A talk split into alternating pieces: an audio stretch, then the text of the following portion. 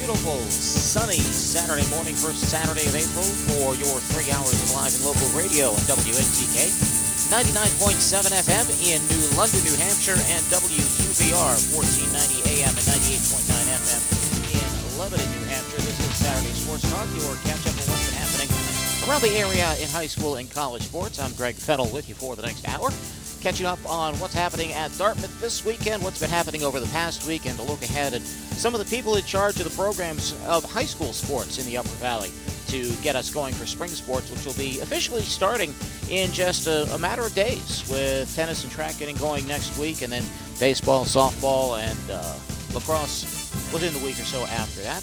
And of course, this is just for the first hour of three hours in live and local on NTK and UVR coming up at uh, 10 o'clock. We'll have Rob Woodard and Bob Hingston once again filling in for Rich Parker as he travels around the country with his Dartmouth men's golf team. Bob and Rob, or Bob and Woody if you wish, will uh, have Valley Buzz for you at 10 o'clock, and uh, that'll take you up until about 12 to complete three hours of live local on WNTK and WUVR. Dapper Dan's down at the studio in New London. He can answer the phone at 1 299 3151 to uh, get you on the program for any questions you may have or any topics you may want to discuss. But until we get to that point, let's do what we always do here on Saturday Sports Talk because not everything in the world of sports on Friday night made it into Saturday morning's newspaper. We're going to sit here and read about it.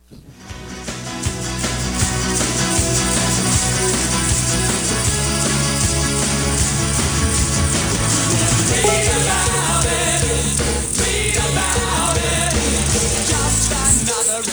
Geno Auriemma and the University of Connecticut women's basketball program has been the flagship program in the uh, nation for the past, what, 15, 20 years?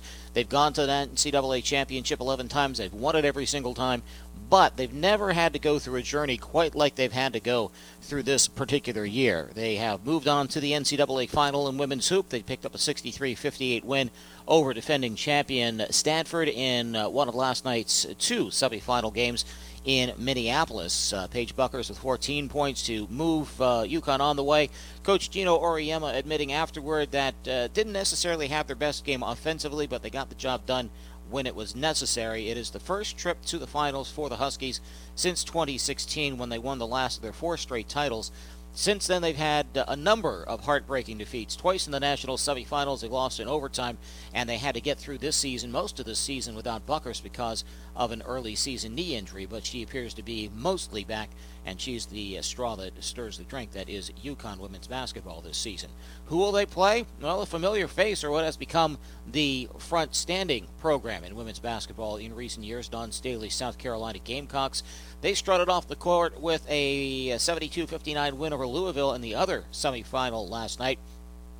National Player of the Year, Aliyah Boston, leading the way for the Gamecocks, 23 points, 18 rebounds to head into that title game. Brea Beal also matching her season high with 12 points. UConn and South Carolina in Minneapolis at the Target Center. That game is Sunday night for the NCAA Women's Basketball Championship. Meanwhile, two very intriguing men's hoop Final Four matchups going down in New Orleans at the Superdome tonight. Of course, the one I think everybody's paying attention to is the ACC matchup between Tobacco Road foes a whopping 11 miles from each other's gymnasiums. That is Duke and UNC, of course. They have met at all levels of college basketball, but they've never played each other. Hard to believe they've never played each other in the NCAA tournament, and they've never played each other in a Final Four. Then you add on top of it not just the tradition of the uh, purported elites of Duke versus the purported state school that is UNC, one of the better state schools in the country, by the way. But of course, you also have the backdrop of this being Mike Krzyzewski's final year after 42 years with Duke, 47 years of coaching altogether. Would it be a disappointing way for his career to end if his arch rivals were the ones to knock him out? Back at the end of the regular season, UNC humbled Duke at Cameron Indoor Stadium in what was Krzyzewski's final home game, one that he even told the crowd afterward that he thought was uh, unacceptable in the way that his team played. But they have looked pretty good as a number two seed in the NCAA tournament. UNC win it as a number eight seed, playing anything but it. That is the late game in the Final Four tonight. The early contest is another battle of blue bloods who know each other very well from the NCAA tournament. Kansas and Villanova. Coaches Bill Self of the Jayhawks, Jay Wright of the Wildcats have met uh, on uh, three other occasions at the Sweet 16 round or beyond. Uh, Kansas won one, and Villanova won the other two. And in each case, the winner of the Villanova Kansas game went on to win the national championship. That's the early contest starting after 6 o'clock tonight down at the Superdome. NBA season coming up to the final week of the regular season. Boston Celtics continue to rumble on.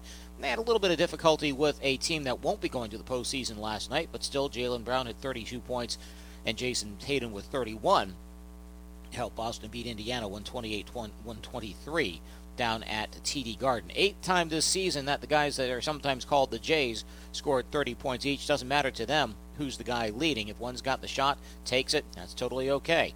Al Horford also helping things out with 17 points, 10 rebounds. Celtics have won, uh, had won 24 of 28 before a stumble against Toronto on Monday night without four of their starters, and then a loss to Miami on Wednesday, the first time they had lost back-to-back games in two months. But the big picture is Celtics are going to be in a good position when the playoffs do get started. We'll go into that in just a moment. Celtics will be hosting Washington tomorrow to start off their final week of regular season play. Just four games left for the Celtics. Last night's scoreboard saw Toronto win in Orlando 102 to 89 Washington. The uh, Celtics foe tomorrow night down at the Garden. They were 135-103 winners at home over Dallas. Also, Sacramento 122, Houston 117, Memphis 122, Phoenix 114. Clippers rolled it up on Milwaukee 153 to 119. Pistons 110 101 over Oklahoma City. San Antonio moving into that last playoff spot in the West. Details on that picture in a moment. 131 11. They beat Portland last night. Win for Minnesota in Denver 136 to 130 and the failing Lakers lose at home to New Orleans 114 to 111. What we know the playoff situation in the NBA, we know the 10 teams that are going to play. And for the most part, we know the four that are going to be in the play in round Cleveland, Brooklyn, Charlotte, and Atlanta. Right now, the Celtics are third in the Eastern Conference. They are one game up on Philadelphia, which has only won uh, five of its last 10 games and has a losing record in divisional play so far this year. So the Celtics are in a pretty good position to get at least a top three seed. But they're only a game and a half behind leading Miami and only a half game behind Milwaukee, so they could move up the ladder even further before the regular season is done. You couldn't have imagined this back in January. Meanwhile, in the West, Phoenix, Memphis, Golden State, Dallas, Utah, and Denver hold down the top six spots. Minnesota, two games out of possibly taking the sixth seed from Denver, but most everybody in the NBA only has four games or thereabouts left in the regular season, so there's not a lot of room for Minnesota to get out of the Western play in. Clippers, Pelicans, and Spurs hold those other spots right now. San Antonio by virtue of last night's win and the Lakers' loss, knocked the Lakers out of the playoff picture. The uh, Los Angeles Lakers have five games left in the regular season if they're going to make it into the postseason play. Would be interesting what might happen in LA in La La Land if the Lakers fail to make the playoffs this year. Golden State guard Stephen Curry will have his left foot sprain reevaluated in about a week. Both he and the team are confident that his recovery timeline will allow him to be back for the start of the Western Conference playoffs sometime uh, in the next uh, week and a half, two weeks or so. Remember, he got hurt diving for a loose ball and colliding with the Celtics' Marcus Smart in a contest on March 16th. Curry's already missed seven games, should miss the last five games of the regular season. That finishes off a week from Sunday when Golden State takes on the New Orleans Pelicans. Well, World Cup soccer uh, draws are always interesting because you never really know how everything is going to cotton out. And when it's all done, there's always these interesting little subtexts out there on potential matchups and what it might mean. Well, of course, everybody watching yesterday's uh, draw for the Qatar game scheduled in November certainly latched on to the fact that the United States is going to run into one of its political and ideological foes in Iran for the first time since 1998, and this on the day after year long discussions with the Iranians on getting their nuclear deal back in place fell apart. So you know politics is definitely going to be part of the World Cup. Already has been between the decision to even give the games to Qatar in the first place under uh, the pretext of bribes and corruption with you, uh, FIFA officials to make that decision. And then, of course, the construction process in which many uh, were charging Qatar with human rights violations for low pay and abusive work conditions for the people building the stadiums. U.S. in Group B not only has Iran, but will also have England, which is always a fun matchup between uh, the uh, mother country and the colonies. The U.S. and the English played in the 1990, no, the 2010 games down in South Africa. That was a 1 1 draw. And of course, there's the history of 1950 when the U.S. pulled off the stunning upset of the English in Brazil. The third spot for that group won't be determined for a while yet. Scotland and Ukraine had a matchup for a playoff that was supposed to be played a couple of weeks ago. Of course, that was off because of uh, dictator Vladimir Putin's brutal invasion of Ukraine. They will play in June. The winner of that match will then play Wales to determine who's the fourth team in Group B for the matchup for the United States, England, and Iran. The other groups, Group A, Qatar, Ecuador, Senegal, and the Netherlands, which should be the favorite in that one. Group C, Argentina, Saudi Arabia, Mexico, and Poland. Seemingly the national obsession in Mexico, get past the round of 16. It never seems to happen. Won't be very easy this time around. Defending champion France is in Group D along with Denmark. Christian Eriksen, great story. Tunisia, and the winner of playoffs involving Peru, Australia, and the United Arab Emirates. Group E, Spain, Germany, Japan, and the winner of a Costa Rica New Zealand playoff. That could be the group of death, but we'll see. That's always something that soccer officials and aficionados like to identify the most difficult group in group play the World Cup. I'm not sure if that's been determined quite yet. Canadians got themselves an interesting bunch. They're going to play Belgium, second ranked team in the world, along with Croatia, the losing finalists from four years ago in Russia, and Morocco. Group G, Brazil, Serbia, Switzerland, and Cameroon. In Group H will be Portugal, Ghana, Uruguay, and South Korea. Games began right around Thanksgiving, in uh, U.S. calendar, and will continue into the middle of December. Former U.S. national team goalkeeper Hope Solo was arrested after she was found passed out behind the wheel of a vehicle in Winston-Salem, North Carolina, with her two year old twins inside, according to police. She was arrested on Thursday at a shopping center parking lot in Winston-Salem, charged with driving while impaired, resisting a police officer, and a misdemeanor child abuse charge, released from jail, and has a court date on June 28th. Major League Soccer, which was off for the past, for the most part, two weeks for the final bits of World Cup qualifying, back in full force tonight. New England Revolution will play at Foxborough against New York Red Bulls at 7:30. Trying to get back off the Schneid. Last two games they've played, they've given up three goals each and lost both. Not Bruce Arena type soccer. 7:30 is the start time down at Gillette Stadium. Moving on to baseball, we're just a few days away from the start of the Major League season with the Boston Red Sox going down to New York to play the Yankees. And of course, if you weren't already aware, you'll have all of the Red Sox action once again this year on WNTK 99.7 FM. Some injury updates. Uh, Chris Sale got a little bit of good news. They say that he has uh, seen some signs of recovery from the uh, rib injury, rib cage injury that uh, occurred in, during the lockout prior to the start of preseason had another MRI on Thursday, and manager Alex Cora saying yesterday that it looks like there's some some healing. Just a matter to see how he feels continuing from there. Left-handed pitcher Josh Taylor reporting some back soreness. He's a key guy out of the bullpen for left-on-left matchups uh, for the uh, Sox. He uh, is uh, to be determined still whether or not he'll be ready for the opening day lineup. And of course, James Paxton signed in the offseason to give some depth to the starting rotation but he's coming back for Tommy John surgery. He won't be back until the middle of the season for the Boston Red Sox. Sox were 9 3 losers in exhibition play against Tampa Bay yesterday. They will be at JetBlue Park this afternoon to play the Pittsburgh Pirates. New York Mets got some bad news yesterday. Ace Jacob DeGrom's right shoulder has a stress reaction. He is going to be shut down for at least four weeks and quite possibly may not be available to the Mets until the middle of the season. Uh, MRI taken on Friday indicated the stress reaction. Team is not sure exactly what it is, whether it's overuse, whether it's mechanics, but they're going to have him not throw at all for at least four weeks if it can be avoided, and then they'll reevaluate and see if he can rejoin the team by then. That probably guarantees that Max Scherzer will start against his former team Washington on open day, opening day on Thursday. The LA Dodgers looking for a closer after Kenley Jansen left to go to Atlanta. Got a good one. Craig Kimbrel traded from the Chicago White Sox for outfielder A.J. Pollock yesterday. Kimbrel, of course, was very effective as a reliever for the Red Sox back in the day, for the Braves prior to that, but struggled a little bit with the Cubs before getting a switch over to the White Sox the end of last year and started to get his form back for the Pale Hose and now has a new place to do his job. NHL last night, Buffalo 4, Nashville 3, Tampa Bay over the Chicago Blackhawks 5 2. Islanders beat the Rangers 3 0 behind a Semyon Varlamov shutout.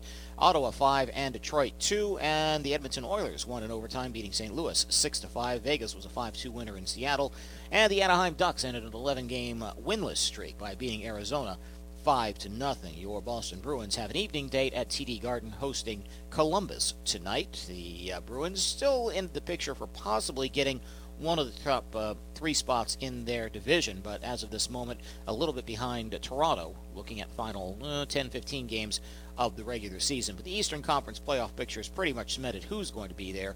Carolina, Rangers, Pittsburgh out of the Metropolitan Division, Florida, Tampa Bay, Toronto out of the Atlantic Division, and Boston and Washington in the wild card. It's just a matter of who finishes up where.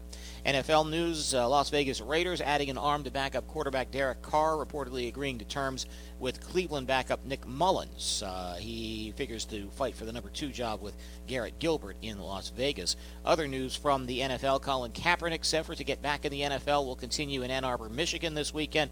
He's going to be throwing uh, an exhibition during halftime of the University of Michigan's spring game up at Michigan Stadium. Draft eligible players will catch passes, and NFL team personnel will be allowed to watch. Miami cornerback Xavier Howard has secured his future with the Miami Dolphins. He's agreed to an extension on a new five year contract worth more than 50 million dollars. NASCAR is in Richmond for action this weekend. The uh, Cup Series will race tomorrow afternoon with qualifying starting in about two hours. PGA Tour is in uh, San Antonio for the Valero Texas Open. Ryan Palmer has the lead at 10 under par through two rounds with Kevin Chappell, Matt Kuchar, and Dylan Frittelli behind two shots back. Keegan Bradley made the cut by a shot. He's at two under par heading into the final event before the Masters next week, at which everybody was agog at the thought that Tiger Woods could actually compete. Woods flew into Augusta on Tuesday, had a practice round with his son Charlie and Justin Thomas, who is not his son. Uh, so let's let the speculation on whether or not Woods will play in the tournament. I don't think he would be terribly effective, given especially the amount of walking involved in the hills of Augusta National, but it would still be pleasant to see the five time champion involved. Speaking of majors, LPGA is having its first one of the season and the last one to be held in Rancho Mirage, California. What used to be called the Dinah Shore is now the Chevron Championship. 51 years there, but after that it'll move to another location. The uh, lead right now after two rounds belongs to Japan's Hinako Shibuno with three other golfers, including Americans Annie Park and Jennifer Kupcho, one shot back. That does read about it for you a little bit later than usual, 9.23 the time. Yeah, we do have a question for you. A whole bunch of them in the Bump Music today. Check it out on Saturday Sports Talk. Back in a bit.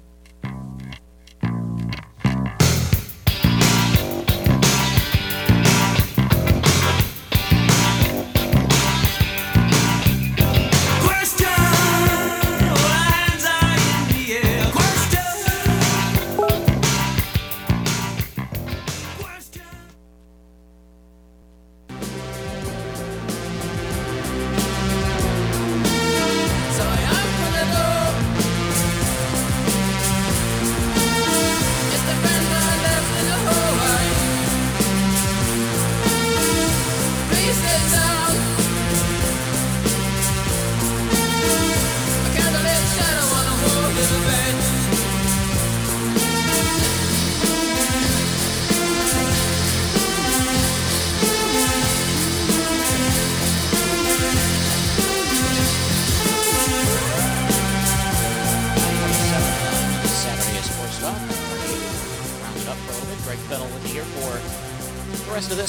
start of three hours and live and local on WNTK, WUVR. Rob Water just popped his head in here a moment ago. He'll be here with Bob Hingston filling in again on uh, Valley Buzz, top of the hour till 12 o'clock. Of course, Bob comes in when regular host Rich Parker has to hit the road with Dartmouth Golf. They've had their usual spring events, the uh, Big Green have, but uh, still have a few more uh, to go, which hence is why we have no Rick or Rich for the uh, third week in a row, I think. Uh, Rich smack in the middle of spring golf season. But there is still lots uh, going on with Dartmouth right now, even as uh, we wait for the start of the high school season.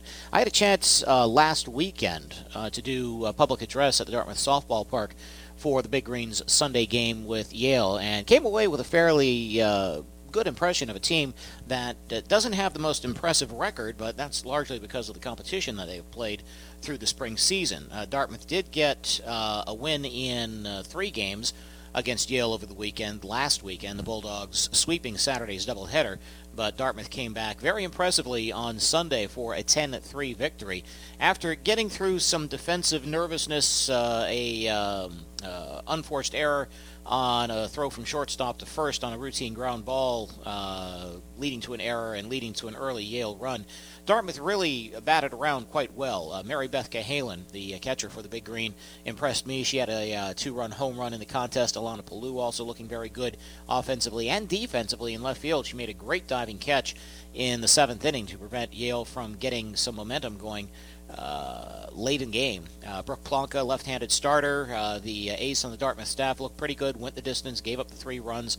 Uh, I believe uh, two of them were earned. Uh, did walk herself into situations, but her defense after that initial error in the first inning got her through it, and not not bad for a program that hasn't had a lot of games had a couple last spring when uh, the Ivy League loosened things up and let teams play some regional opponents regardless of division. They were basically um, uh, not enlightened, but uh, scrimmages was really all they were. I remember Dartmouth going down to play a few games at UMass, and I, I think they might have had some at either Amherst or Williams or something like that.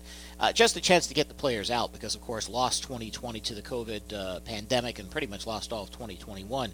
So the games that we saw here last weekend for softball, baseball. First ones in Hanover in the better part of three years. Uh, so nice to see Dartmouth do well uh, on the softball stadium.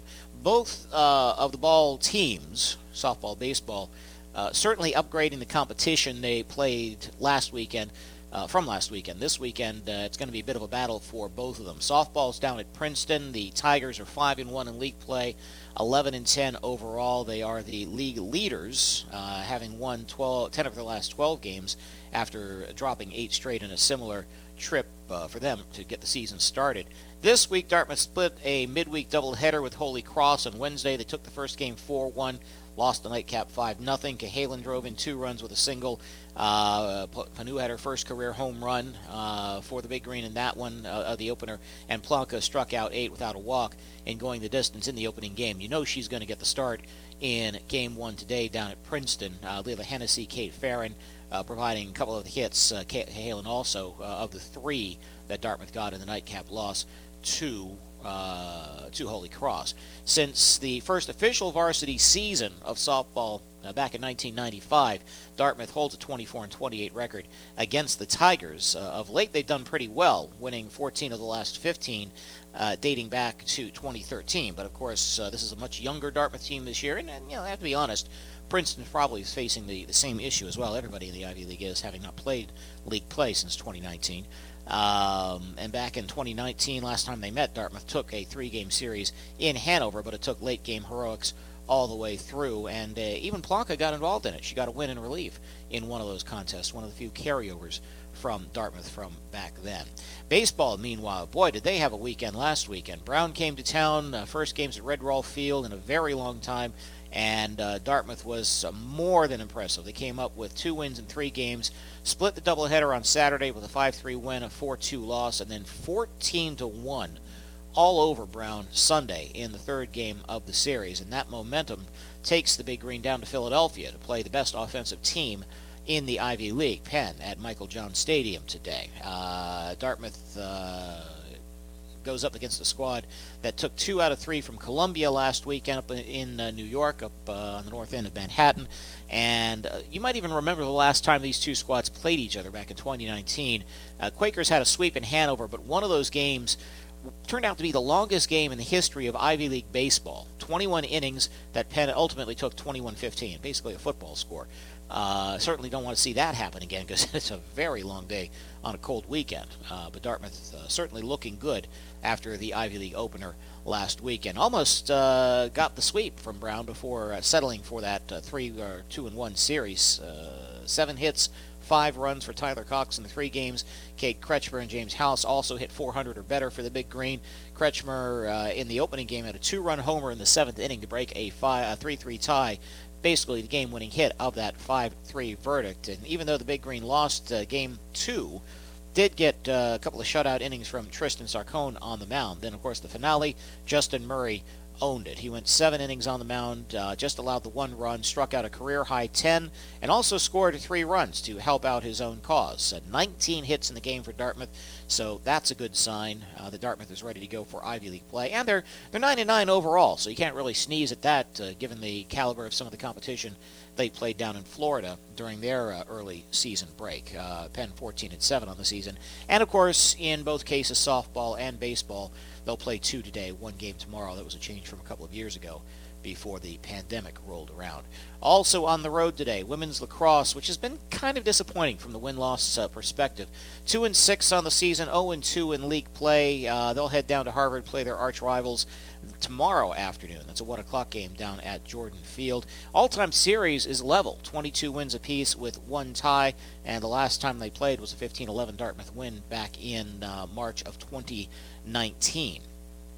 Last game of a four game road stretch for Dartmouth, which lost at number two Boston College on Wednesday 16 5. Uh, Crimson in uh, Ivy League play last weekend were 10 9 double overtime losers to Cornell. Uh, Katie Elder's off to a good start for the Big Green on the lacrosse field this season. She has 20 goals so far.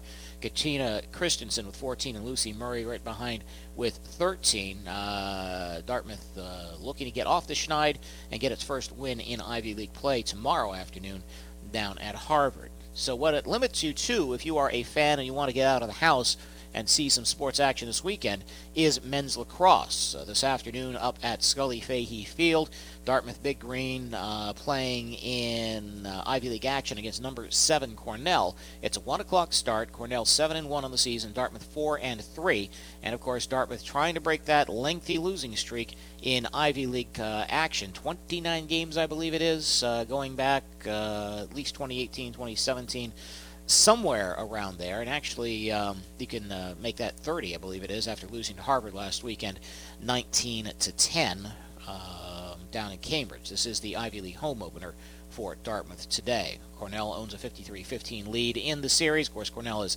routinely nationally ranked, one of the better programs in the nation and one of the best Ivy League programs on a year in, year out basis. Uh, George Prince has four points in the game against Harvard last week, hat trick plus an assist. Colin McGill with three points, and Mitchell Myers nine ground balls in that one. So Dartmouth will need to pick up on all of those areas to get that Ivy League win that's been so elusive for the past few years.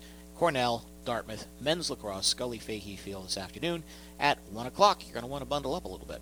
Let's take a break, and uh, when we come back, we'll take a look at who's going to be in charge of some of your high school spring sports programs. As I've seen uh, the nets go up some of the tennis sports around here, we know lacrosse games are going to get started really soon. Baseball, softball, not too long after that. All sorts of questions to ask about that. We'll talk about that next on Saturday Sports Talk. Stick around. Unless we find out what's to blame, what a shame.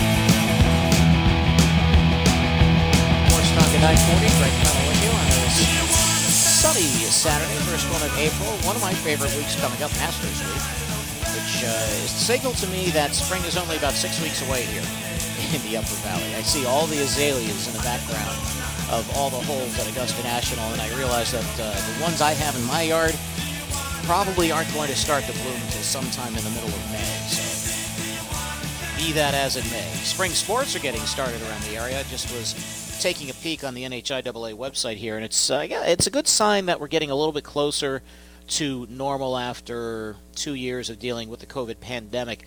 And the way I, the reason why I say this is because a lot of the places uh, college sites that often host uh, New Hampshire state championships, uh, or commercial sites, I guess you could say, uh, are doing so again. Like Northeast Delta Dental Stadium, home of the New Hampshire Fisher Cats, will again be hosting the state baseball championships.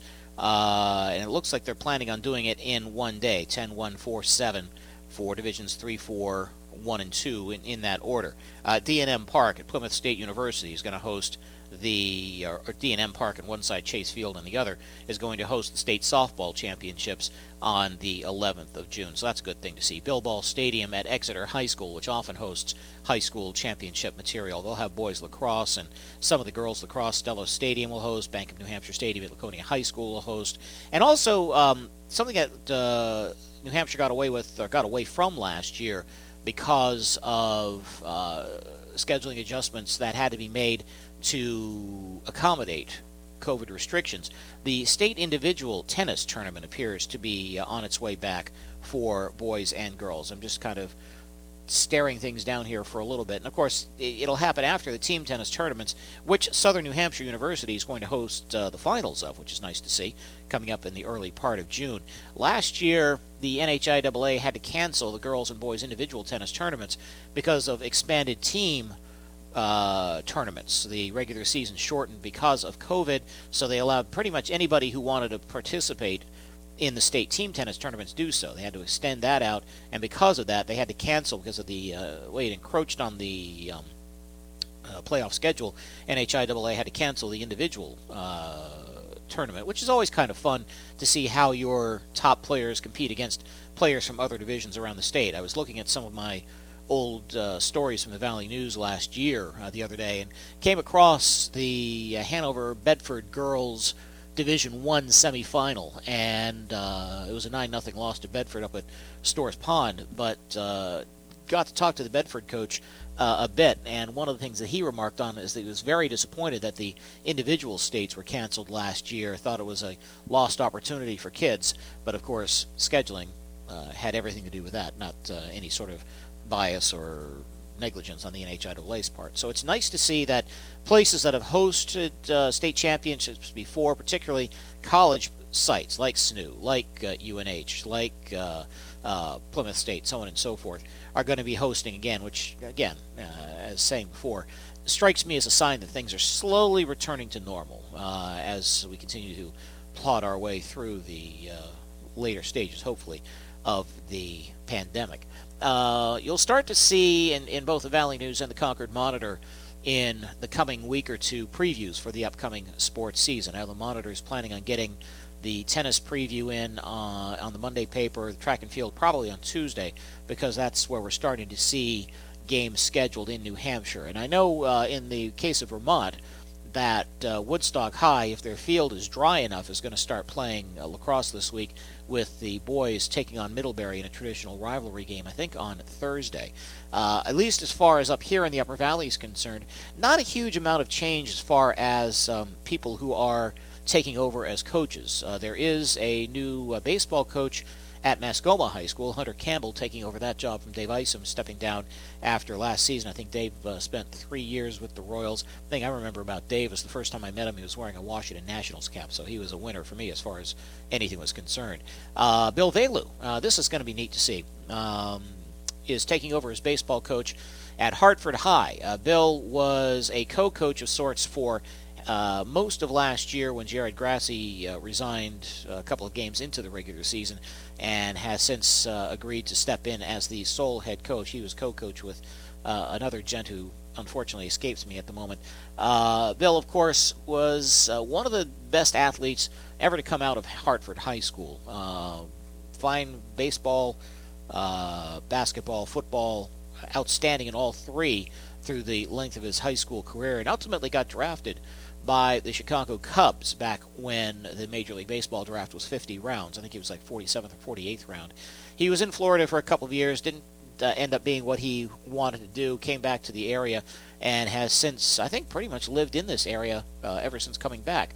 He's been involved in youth sports. He's had kids go uh, through the system. Son Colin, uh, daughter Sarah, I believe, uh, both uh, student athletes at Hartford High And he himself uh, has turned into a pretty decent golfer. That's something his dad, Dwayne, always did. I remember running into Dwayne on golf courses all the time.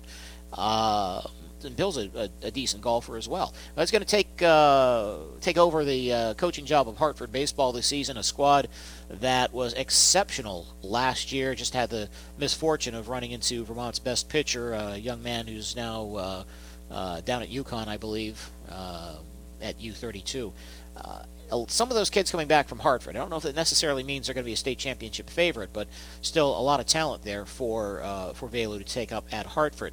Hanover also looking like it could have itself a pretty decent baseball team this year. The pandemic kind of uh, screwed things up for Hanover last year, in that, of course, we had this regional scheduling situation where they were only playing teams within a short geographic area so as to limit uh, the potential for a, uh, a, a, a, COVID transfer or a COVID situation. So um, Hanover was playing Lebanon, which of course they always do, but they were also playing Newport and Mascoma and uh, Sunapee and teams that weren't of their division and maybe not necessarily of their caliber. So that when the playoffs did get started, they had the misfortune of running into a very good John Stark team and a uh, young man who uh, is now pitching at New England College, if I'm not mistaken. And John Stark got the uh, win over Hanover to knock them out early in a playoff in which the then Marauders were expected to, to go pretty deep. Well, a lot of those guys who are now Bears um, have come back, and now uh, Hanover with a 10 player senior class and some good younger players on the mound, like Sam Sacerdote is going to probably be their ace on the mound this year, and I believe he's a junior uh, lead uh, Coach John Granger to have very high hopes for a Hanover team that is one of the few, very few at the school, to have never won a state championship. Um, 2005, I think it was, according to Tris Wykes' article in the Valley News this week. Uh, the only time that Hanover has made a final, of course, back in the Mike Jackson days, and uh, losing in that final as well. But a lot of talent, a lot of good defense, a lot of good hitting, and this is a squad that that lost uh, Ben Williams to prep school. Here's a, a, kid who I think has Division One uh, sights and Division One talent. Still pretty young, but now down at Avon Old Farms and no longer part of the Hanover uh, athletic program. But still a lot of talent there for uh, Coach John Granger to take and to employ for the coming year. Uh, other than that, not a huge number of changes as far as people in charge of baseball programs. Jay Blaine returning for another season with Newport. Sean French somewhere in the neighborhood of 22 or 23 years up at Oxbow. Eric Riker continuing with Rivendell. Uh, new coach at Stevens, Paul uh, Silva, last year uh, deciding to step down from coaching baseball. So Bill Bundy taking over the Stevens program. Uh, Paul still coaching football and helping out at basketball, but needing to step back just a little bit. Phil Chaput, uh, who of course we see sometimes with the Upper Valley Nighthawks doing stuff with them in the summer, continues to coach up at Thetford. Devin Silly, who's done some tremendous stuff keeping White River Valley uh, as good as they were back in the South Royalton days. He stays with the Wildcats. Uh, Jamie Richardson returning with Windsor. Of course, he's won state championships with the Yellow Jackets. He does a great job. Jason Tarleton uh, in his 22nd or 23rd year at Woodstock, so we get to see him all over again. We're going to have some new faces in softball around the area. Kelly Mason has taken over at Windsor. Angela uh, Allard uh, with the Woodstock softball program. Thetford has a new coach in Mitchell Morgan. Um, and I believe I thought I saw one other newbie down there. Yeah, Bethany Robinson, now the new head coach at Lebanon, which uh, had to undergo yet another change of coaches in that program in the offseason. So a lot of new faces for softball coaches around the area. Uh, lacrosse coaches, still a lot of the same people uh, who have had a lot of success lately. Ryan Gardner and Sarah Martin with the Hanover programs, Grant Whiteway and Heather Hartford, who's been tremendous with the Hartford girls. Uh, Cole Flannery and Sarah Ecker continuing with Lebanon. Of course, Sarah has had a lot of success with the Raiders, even as their rosters have dropped down. Uh, in terms of numbers over the years. And then Brandon Little back with Woodstock, and I mentioned before their season's going to start on Thursday, field conditions permitting with uh, a visit from Middlebury, who is a traditional Woodstock rival, uh, dating back years and years and years and years for a uh, WAFS program that continues to play at the Division One level. 9:51 is the time. Let's take one more time out. I'm Greg Fennell, and you are listening to Saturday Sports Talk right here on WNTK and WUVR.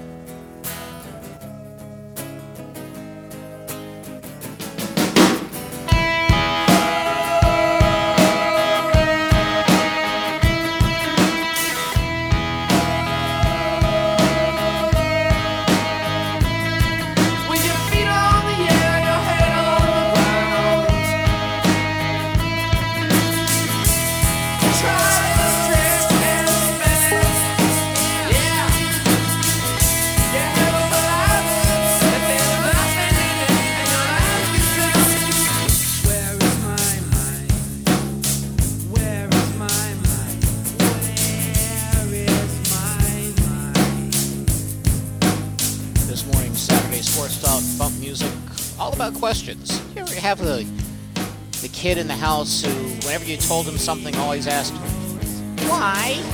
And you try to explain, and you get "Why?" over and over again. Well, that's why we're asking questions today on Saturday Sports Talk. Starting with a song called "Question" by The Fix. After that, Tubeway Army. You might recognize that sound. That's the band that Gary Numan had in England back in 1979 before he decided to release future music under his name because he was doing all the songwriting, doing all the singing, all the production. But he kept his two bandmates as backups. So they went from Tubeway Army to Gary Numan, who, of course, you know from Cars fame. Buzzcocks, uh, Ever Fallen in Love, your mandatory Ramones, Do You Want to Dance, your Eurythmics, Would I Lie to You, and the Pixies with the question I ask myself every day before caffeine hits Where is my mind? Your questionable bump music here on Saturday Sports Talk at 956. Thank you to Dapper Dan down in the studio pulling all of that out for us. Um, since we're in the middle of not a lot of anything as far as Upper Valley is concerned, the, the one big story from sports yesterday that resonates with me is the World Cup draw. Uh, being a soccer fan, uh, soccer Krishna, it's always interesting to see how the groups pan out when the 32 teams are all uh, pulled out of the uh, uh, various bowls to determine who goes where. Of course, things are preset to a certain extent. Teams are ranked one, two, three, four. They are set up in such a fashion that no group will have more than two European teams. Uh, there are uh, other safeguards to make sure that the draw is as fair as possible. But it's always interesting to see how it all turns out because you see, uh, you know, you're bound to, to run into some interesting matchups. The the big one, I think, for uh, fans of the game and the talent of the game is the group that's going to pit Argentina and Poland against each other because you're dealing with games involving the uh, Ballon d'Or winner in uh, Lionel Messi in Argentina, the FIFA Best Award winner, which is Robert Lewandowski in Poland. Um, in his case, he may not have the depth of talent to get the Poles out of the group, or at least not much beyond the round of 16 we shall see with that. Um, Canada. This is a nation that people knew nothing about, had no expectations for when CONCACAF qualifying began earlier this year, and all they did was go undefeated in their first 11 matches, I believe it was, and ultimately win the group. And that, I think, threw Mexico, the United States, and Costa Rica, and to a lesser extent, Panama, for a bit of a loop, because that then essentially took those four teams and forced them to play for two play uh, two guaranteed spots plus a playoff spot. Uh, the U.S. was not mathematically guaranteed qualifying for the World Cup going into Wednesday's matchup at Costa Rica, a place they've never won in qualifying. They just couldn't lose by more than five goals. And of course, that at least they could do. So while some of the people who don't know anything about soccer will say the U.S. backed into it, getting that 5 1 win over Panama last week basically ensured that the U.S. Uh, could uh, not have to, to risk anything down in San Jose and to get the result to get into the tournament. Of course, the big deal is the draw put them up against Iran, and everybody knows that there is no particular love for the Iranians at the political level. But to give them some credit, when they played in 1998 in France, the Iranian players arrived with white roses for their American counterparts before the game. Very nice gesture. Then they went beat the U.S. So we'll see how that goes. It doesn't uh, occur until November in Qatar, and there will be certainly more political ramifications uh, away from the soccer field before we get to that point. I'm Greg Fennell. Uh, thank you very much for tuning in to Saturday Sports Talk today. Also, thanks to Dapper Dan down at the studio for his hard work. We've got uh, Bob Hingston coming along with Rob Woodard for Valley Buzz in just a little bit. They'll take you up until 12 to wrap up three hours of live and local here on WNTK and WUVR. Once again, you've been listening to Saturday Sports Talk. I'm Greg Fennell. Let's take seven days off. We'll do it again next week at this time at WNTK and WUVR. Have a great weekend, everybody.